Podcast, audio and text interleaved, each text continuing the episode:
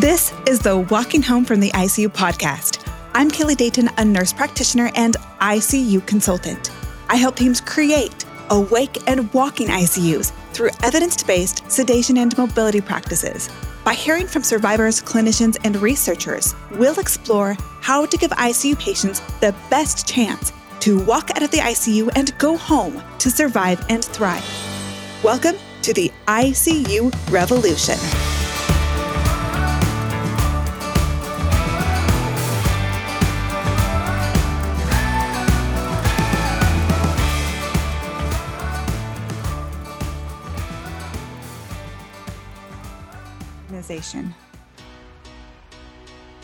Hello and welcome back. Today we're going to talk to Susan East, who is a three time ARDS survivor. ARDS, or ARDS, represents acute respiratory distress syndrome, which is one of the most severe forms of lung failure that occurs when the lungs fill with fluid in response to conditions such as pneumonia and sepsis. These patients require prolonged time on the ventilator and sometimes have to be paralyzed and lay face down for days. These are the patients that receive the most days on the ventilator, the most sedation, become the most delirious, and the most immobile. They therefore can have the poorest long term outcomes. So we're fortunate to have Susan with us today to give us real insight into survivorship of ARDS. Susan, thanks so much for joining us today. Well, thank you for having me. Tell us about your experience with ARDS. Well, I've had ARDS three times. I've had it in 2008, 2014, and then in 2017. So that's probably not the norm for most people, but uh, that's been my experience with ARDS. Wow. Um, yeah. So the first time I, I got it was in 2008, and I had no clue what ARDS was. I had a sinus infection uh, or like I thought was a sinus infection on Monday, June 30th. And my husband went with me to the doctor. He just, he always goes with me. and they diagnosed me with a sinus infection, gave me a um, cortisone shot, sent me home with a, like a steroid pack. And, um, you know, he said I'd be better in a couple of days. And I'm never one to be sick. So I didn't think anything of it. And my daughter lived down the street from me, and she was in nurse anesthetist school at that time. Mm-hmm. She was she was working uh, as a ICU nurse, and so she had stopped by my home Wednesday evening for something, and she noticed that I was very irritable and she said out of sorts. And she told my husband something wasn't right, and um, so she just thought that I didn't look right, you know, and um, I told her I was just real tired. So the next day, um, she came by to check on me, and when she came by, I was blue. I was sitting up, and um, what's really odd is I wouldn't let her call 911. I was awake enough to talk to her, and so I told her, no, you're not calling 911. I said, if I let you run me up to my doctor, he's a very good friend of mine. I said, and do a chest x-ray, will you please bring me home and leave me alone? so we have that kind of relationship. And so she agreed. And because she knew that's all she needed was just to get my foot in that door. And um, so when I got there, when I walked in the doctor's office, that that exhausted me and I collapsed and they started taking my pulse ox with everything they had in there and they were all reading like 42 43 oh my gosh you know, and everybody's like oh these things are broke they're broke you know so they called 911 even though the hospital was right next door and um they did a blood gas and they had oxygen on me. Well, by the time they did the blood gas, it had gone up to maybe 46, but it was right. Oh my gosh. And so she had reason for concern. And um, so, you know, I was very, very sick, sick and oxygen deprived. And, but nobody knew I was in ARDS. They just didn't know what was wrong with me. And rushed me over to the hospital and put me straight in ICU and put me on BiPAP. which was a nightmare. I'd rather be on a ventilator any day than BiPAP. Oh. It just felt like it was suffocating me. You know, I just didn't like that feeling. Right. It, you know, I don't know, but um, I just knew. You know, I could tell I was really, really sick, but I didn't know what was wrong. So anyway, um, that went on for about probably about 13, 14 hours with no success. You know, it's like anytime you know, let my family stay with me around the clock in ICU because anytime if they weren't somebody wasn't there keeping me awake, I would doze. And as soon as I dozed, my sats dropped really low. So it wasn't working. And um the doctor came in and told my family they said we're going to have to, you know, put her on a ventilator. Mm-hmm. And um even you know, and and my family, even though my daughter was in school, you know, to be a nurse anesthetist, she wasn't a nurse and wasn't real familiar. And then too, I'm her mother, so it's a whole different situation. Oh yeah.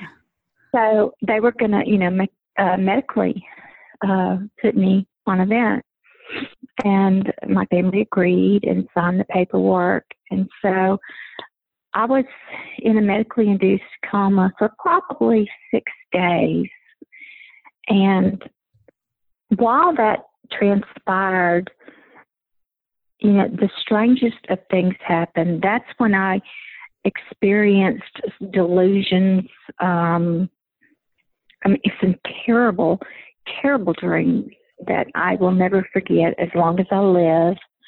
Uh, and that's why I never want to be sedated again the rest of my life. Um, there's other reasons too, but that's that's a lot of it. Um, so you weren't not sleeping. only that. Pardon me. So you weren't sleeping under the sedation. I was asleep, but I was I was awake. It's really hard for me to explain. I could hear what was going on in the room. Uh huh. I mean, I was sedated, but Right. I was having like my father-in-law was diagnosed with cancer, and my husband and my daughter were talking about it in front of me because they thought, well, she's in a you know a medically induced coma. She can't hear what we're saying. I heard every single thing that was said. Oh wow. And when they brought me out of it, my daughter was there. My husband wasn't at that time. And I asked her, I said, "What kind of cancer does you know your your grandfather have?" And she looked at me like I she had seen a ghost. and she said, "Mom, you were on some strong drugs. He he doesn't have cancer." Oh. Well, I oh. knew I knew that was as far as I was going to get with her, so I let it go. Well, when my husband got there, you know, I, I asked him. I said, "Look, I heard y'all talking," and he told me the truth. And so they were. Everybody was blown away, and there were other things I heard too. And I could feel my husband. I told him, I said, "You kissed me right here every day, didn't you?" And he said, "Yes." Oh. And so, you know, and that's why I, I tell people now, maybe everybody doesn't hear, but you don't know what people are hearing. So please be cautious Right. of what you talk about. And could you understand what was going on? You said you were having delusions and hallucinations. Yes, What were yes, those like? yes. I, they were terrible. Um, the delirium, and, and I'm, I'm sure that was from those strong drugs. I I was laying there and I couldn't move, you know, and I, I felt like I was pinned down, but I could, I knew I was in the hospital bed and I could see babies floating all around me. And there was a fire around me, and I couldn't help these babies. And it was the most terrifying feeling in the world to be oh. laying there. There's a fire, and I'm I'm worried about these babies. I can't get to them, and they're going to die. And it was it was horrible. I mean, it was traumatic, and um, and my daughter said my blood pressure would go up and down, up and down, and I said I can only imagine.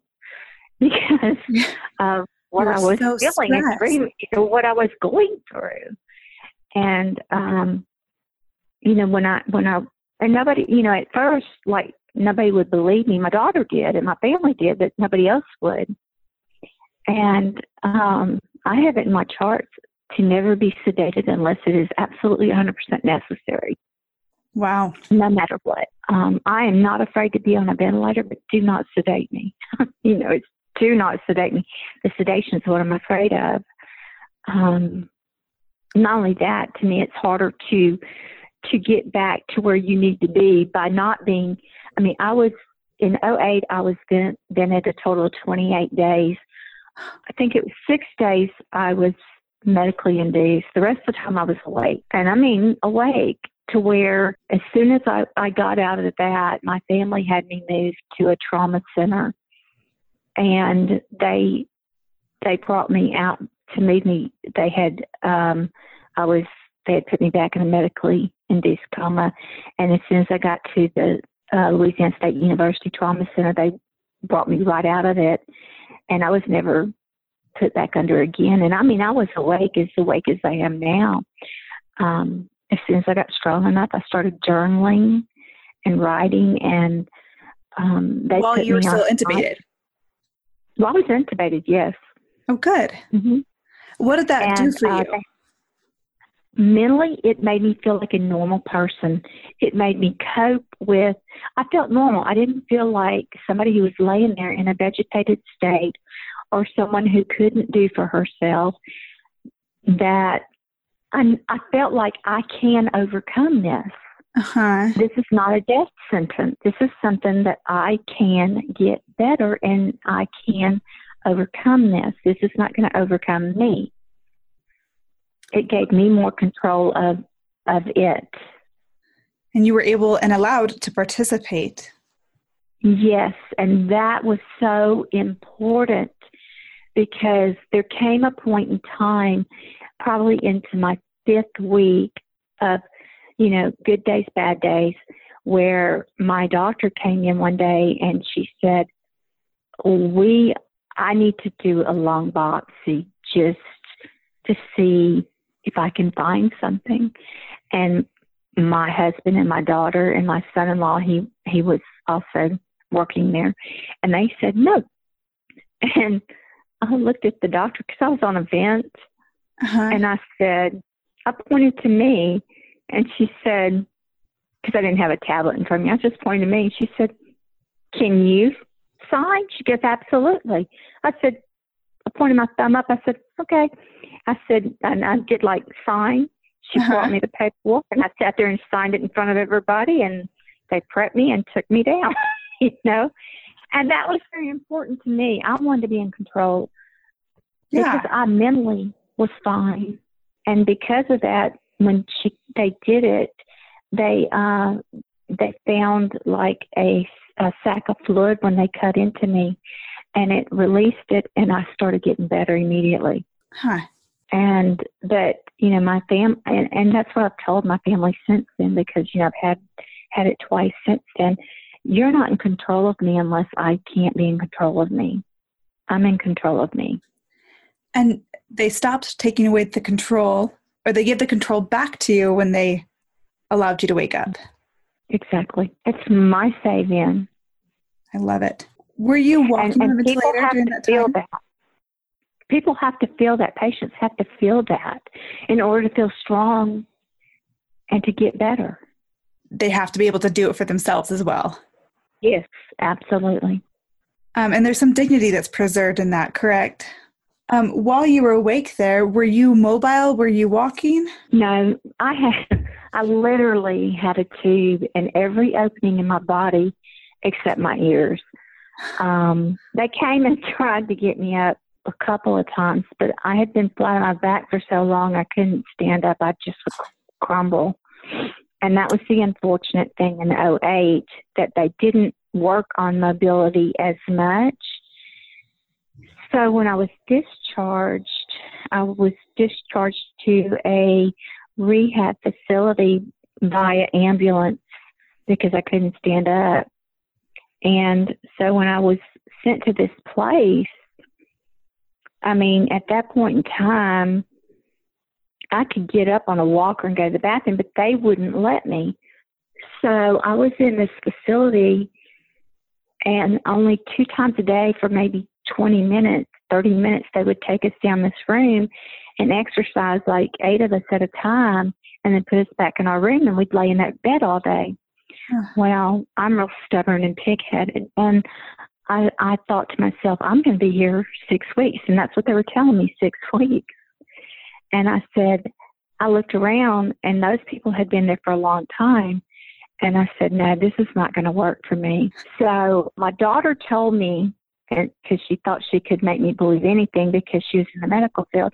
She said, Mom, if you check yourself out, they're not going to, your insurance will not pay your medical bills. I said, okay. So when she left, I picked up my purse. I called my insurance company and I said, if I check myself out, will you pay my medical bills? And they said, well, of course. What is your plan of action? And I told them, I said, a very good friend of mine, I'm, he's a physical therapy, physical therapist. He owns a, a rehab center. I've already spoken with him. My sister's coming, flying in from Houston. She's going to take me every day. I will walk faster. And they said, well, if you have a plan, then and you think it will work for you, then yes. So I called down to the nurse's station, told them I said, get the paperwork ready, I'm checking out. And I called my husband, I said, come get me. And I checked myself out. And within the following week, I was up on a walker walking all around my house. Hmm. And I wouldn't have been if I had stayed there. Now, do I recommend that for everybody? No. But I knew what I needed because mobility is one of the most important things. And see, that's another reason I don't like sedation because if you're sedated and on meds, you're not going to be able to get up and walk. Right. It makes me wonder um, if you hadn't been sedated for those first six days mm-hmm. and you've been mm-hmm. walking exactly. right away, if you would have not have gotten so behind. Exactly. That's the problem. And see, in 2014, I didn't have that problem because I was not sedated. Now, in 2017, it was a different situation because um, I had left my home and drove three states away to meet my daughter and her husband at a beach house. And I'd only been there six hours. And she found me unresponsive in my room. Oh, no. And I had to be airlifted to a hospital. And I was in a real coma for seven or nine days. So I couldn't get up. Yeah. So I had the mobility problem there too. But I got myself up and got I got myself walking right away. But as soon as I got out of that coma and I could get up, I made them get me up. You know, that was your request. One, wasn't necessarily protocol. My you for my for my request because for one, I didn't want my lungs to get pneumonia.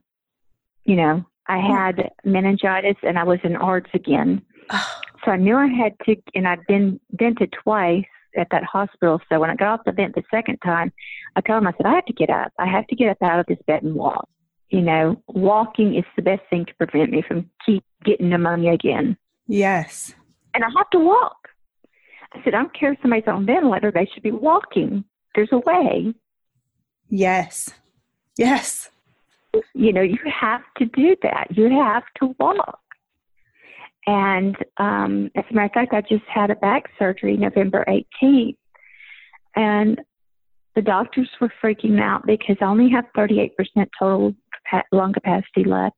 Mm-hmm. And it was one of the situations where I had to have this surgery. And so the team was all working to get me prepared.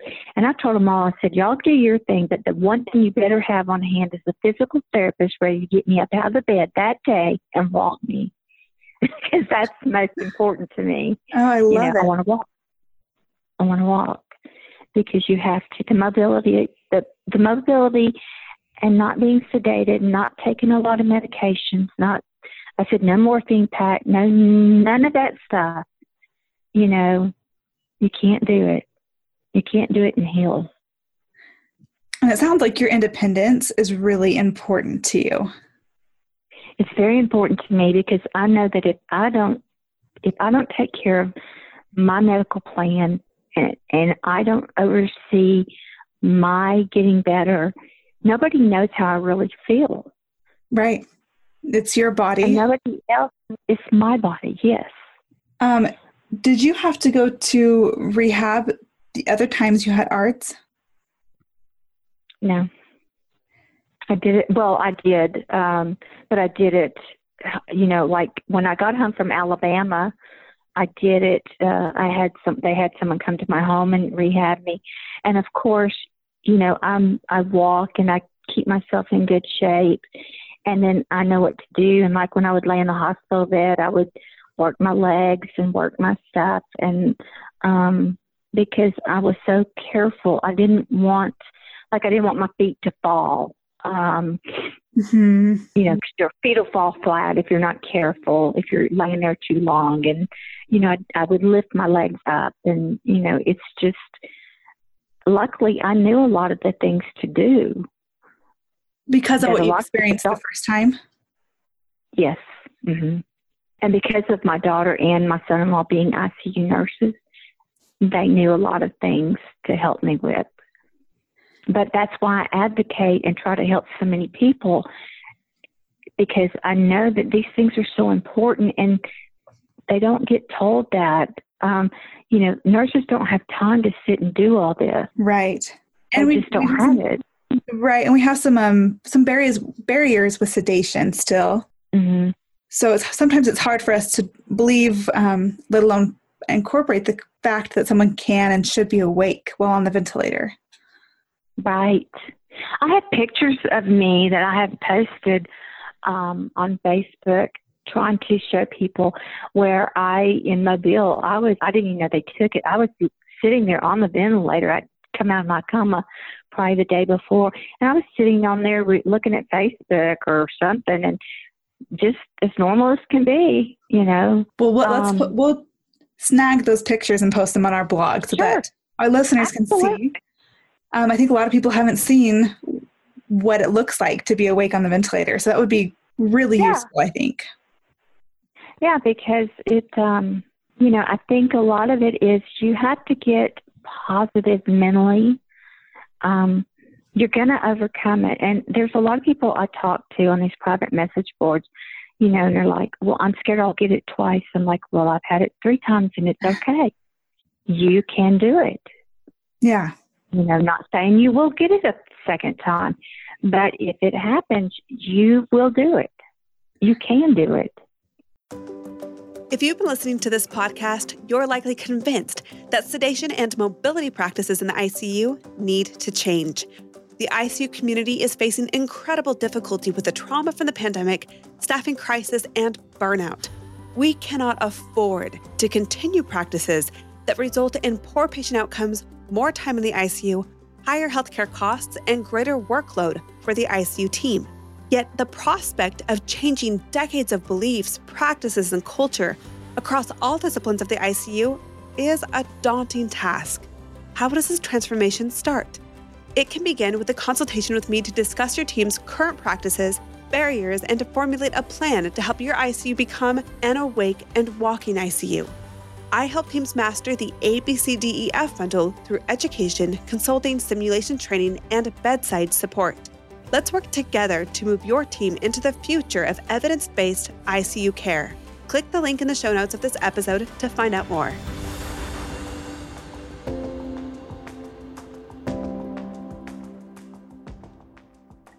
And how did you go about making that declaration that you do not want sedation? Is that part of your directives? Yes, mm-hmm. it's in my. It's in my. I had my attorney draw it up. Oh yes. wow! It's in my. In my. I had my. I went to my attorney and had it drawn up that way.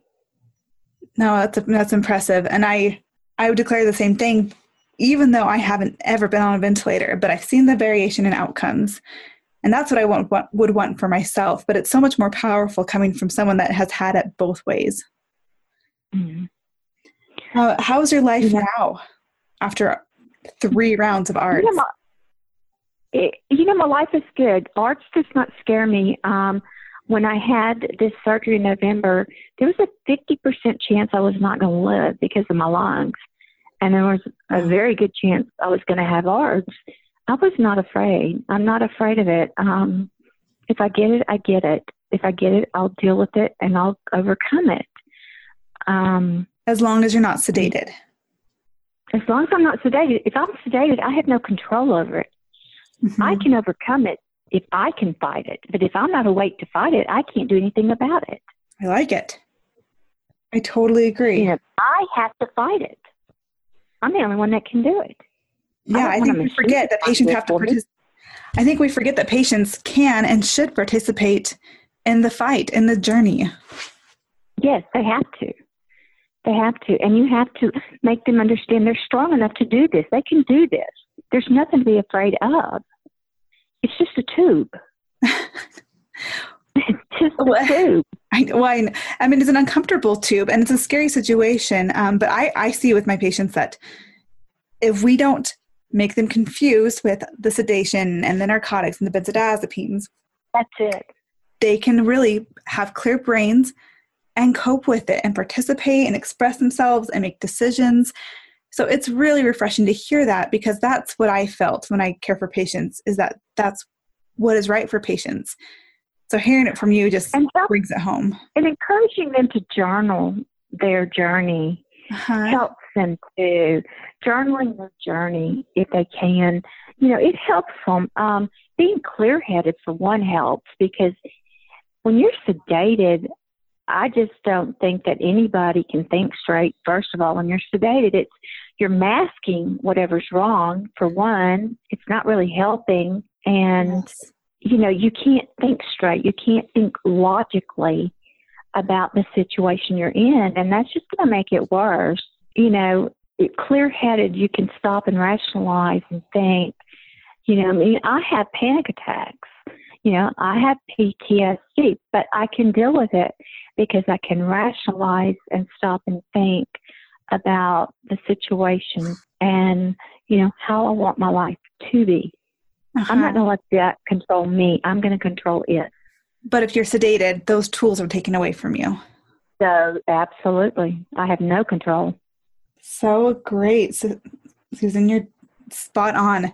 Are you, were you working before? Are you working again? What is your functionality like? Yeah. We have uh, we own our own business, and um, just now, I mean, I'm I do the accounting work, and um, I don't go in there now as much. I do a lot of it from home, uh-huh. but um, I'm getting to where I'm going back a little bit more at a time. Um, it's taken me a while, you know, to get back to going over there and stuff. I, you know, I just I don't know why. I just haven't a lot of it's energy, you know. I'm tired a lot. And I have three grandbabies now, so that's a lot of it too. so, Which is good. That's a good reason. Yes, very good reason. Um, but you know, I'm. But and two, uh, I volunteer a lot. I, I like to, you know, I'm very active with, um, you know, doing stuff with ARDS and other things locally uh, in my community to help out, and that's very important to me to give back because I feel like I've I've been very fortunate, and you know I just want to help and give back to others. I love it. Well, I feel like your testimonial is an incredible contribution to the discussion that we're having.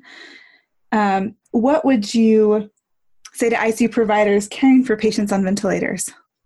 I'm sorry, what was that? What would you what would you say to ICU providers caring for patients that are on ventilators? Um, I would say if you're, you know, caring for patients on ventilators, try and treat them as normal as possible. Make them feel as normal as possible because they need to feel like that machine is no different than an IV or anything else, honestly. You know, um, people fear IVs, but they don't need to. Um, people fear giving blood, they don't need to you know, especially when you or once you have been on an IV, I mean, an event or you've had ARDS, you're going to have other issues come up.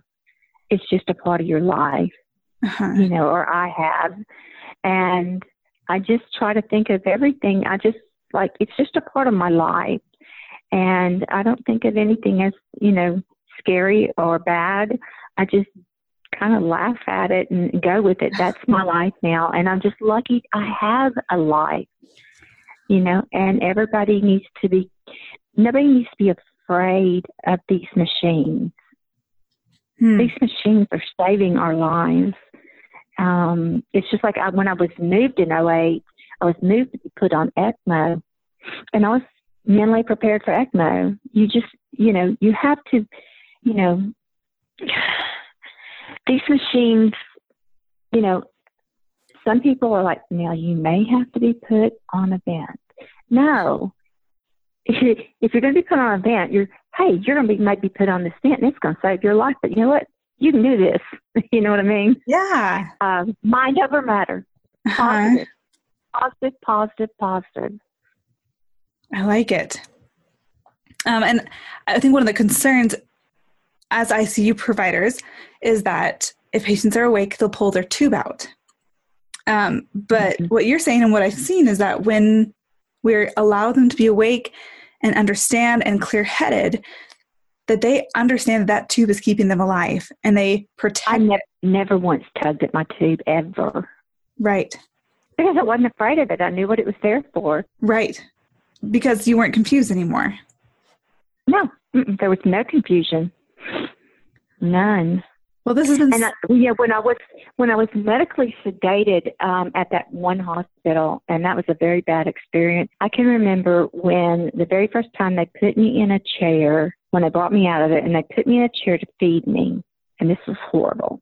They put that tray in front of me, and I thought, okay, you know, because I I really couldn't comprehend what was going on because I was drugged, I was just druggy, and they said, feed yourself, and I was like, I can't.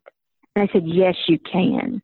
And I literally couldn't. And I felt like I was being shamed because I couldn't get that spoon or fork or whatever to my mouth.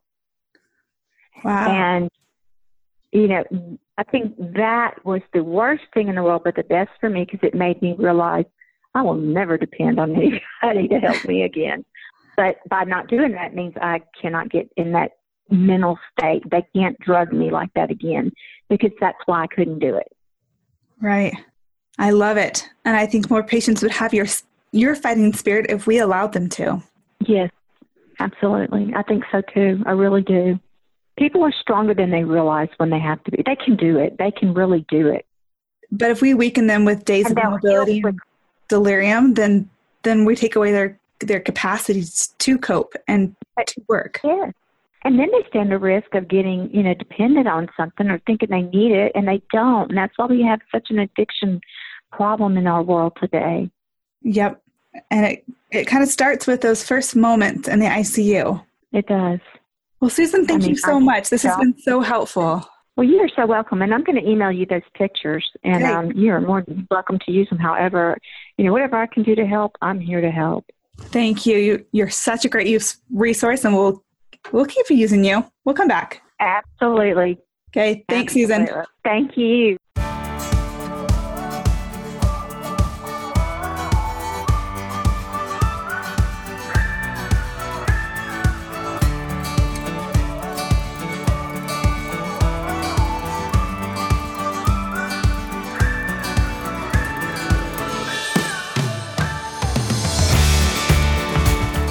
Schedule a consultation for your ICU, as well as find supportive resources such as the free ebook, case studies, episode citations, and transcripts, please check out the website www.daytonicuconsulting.com.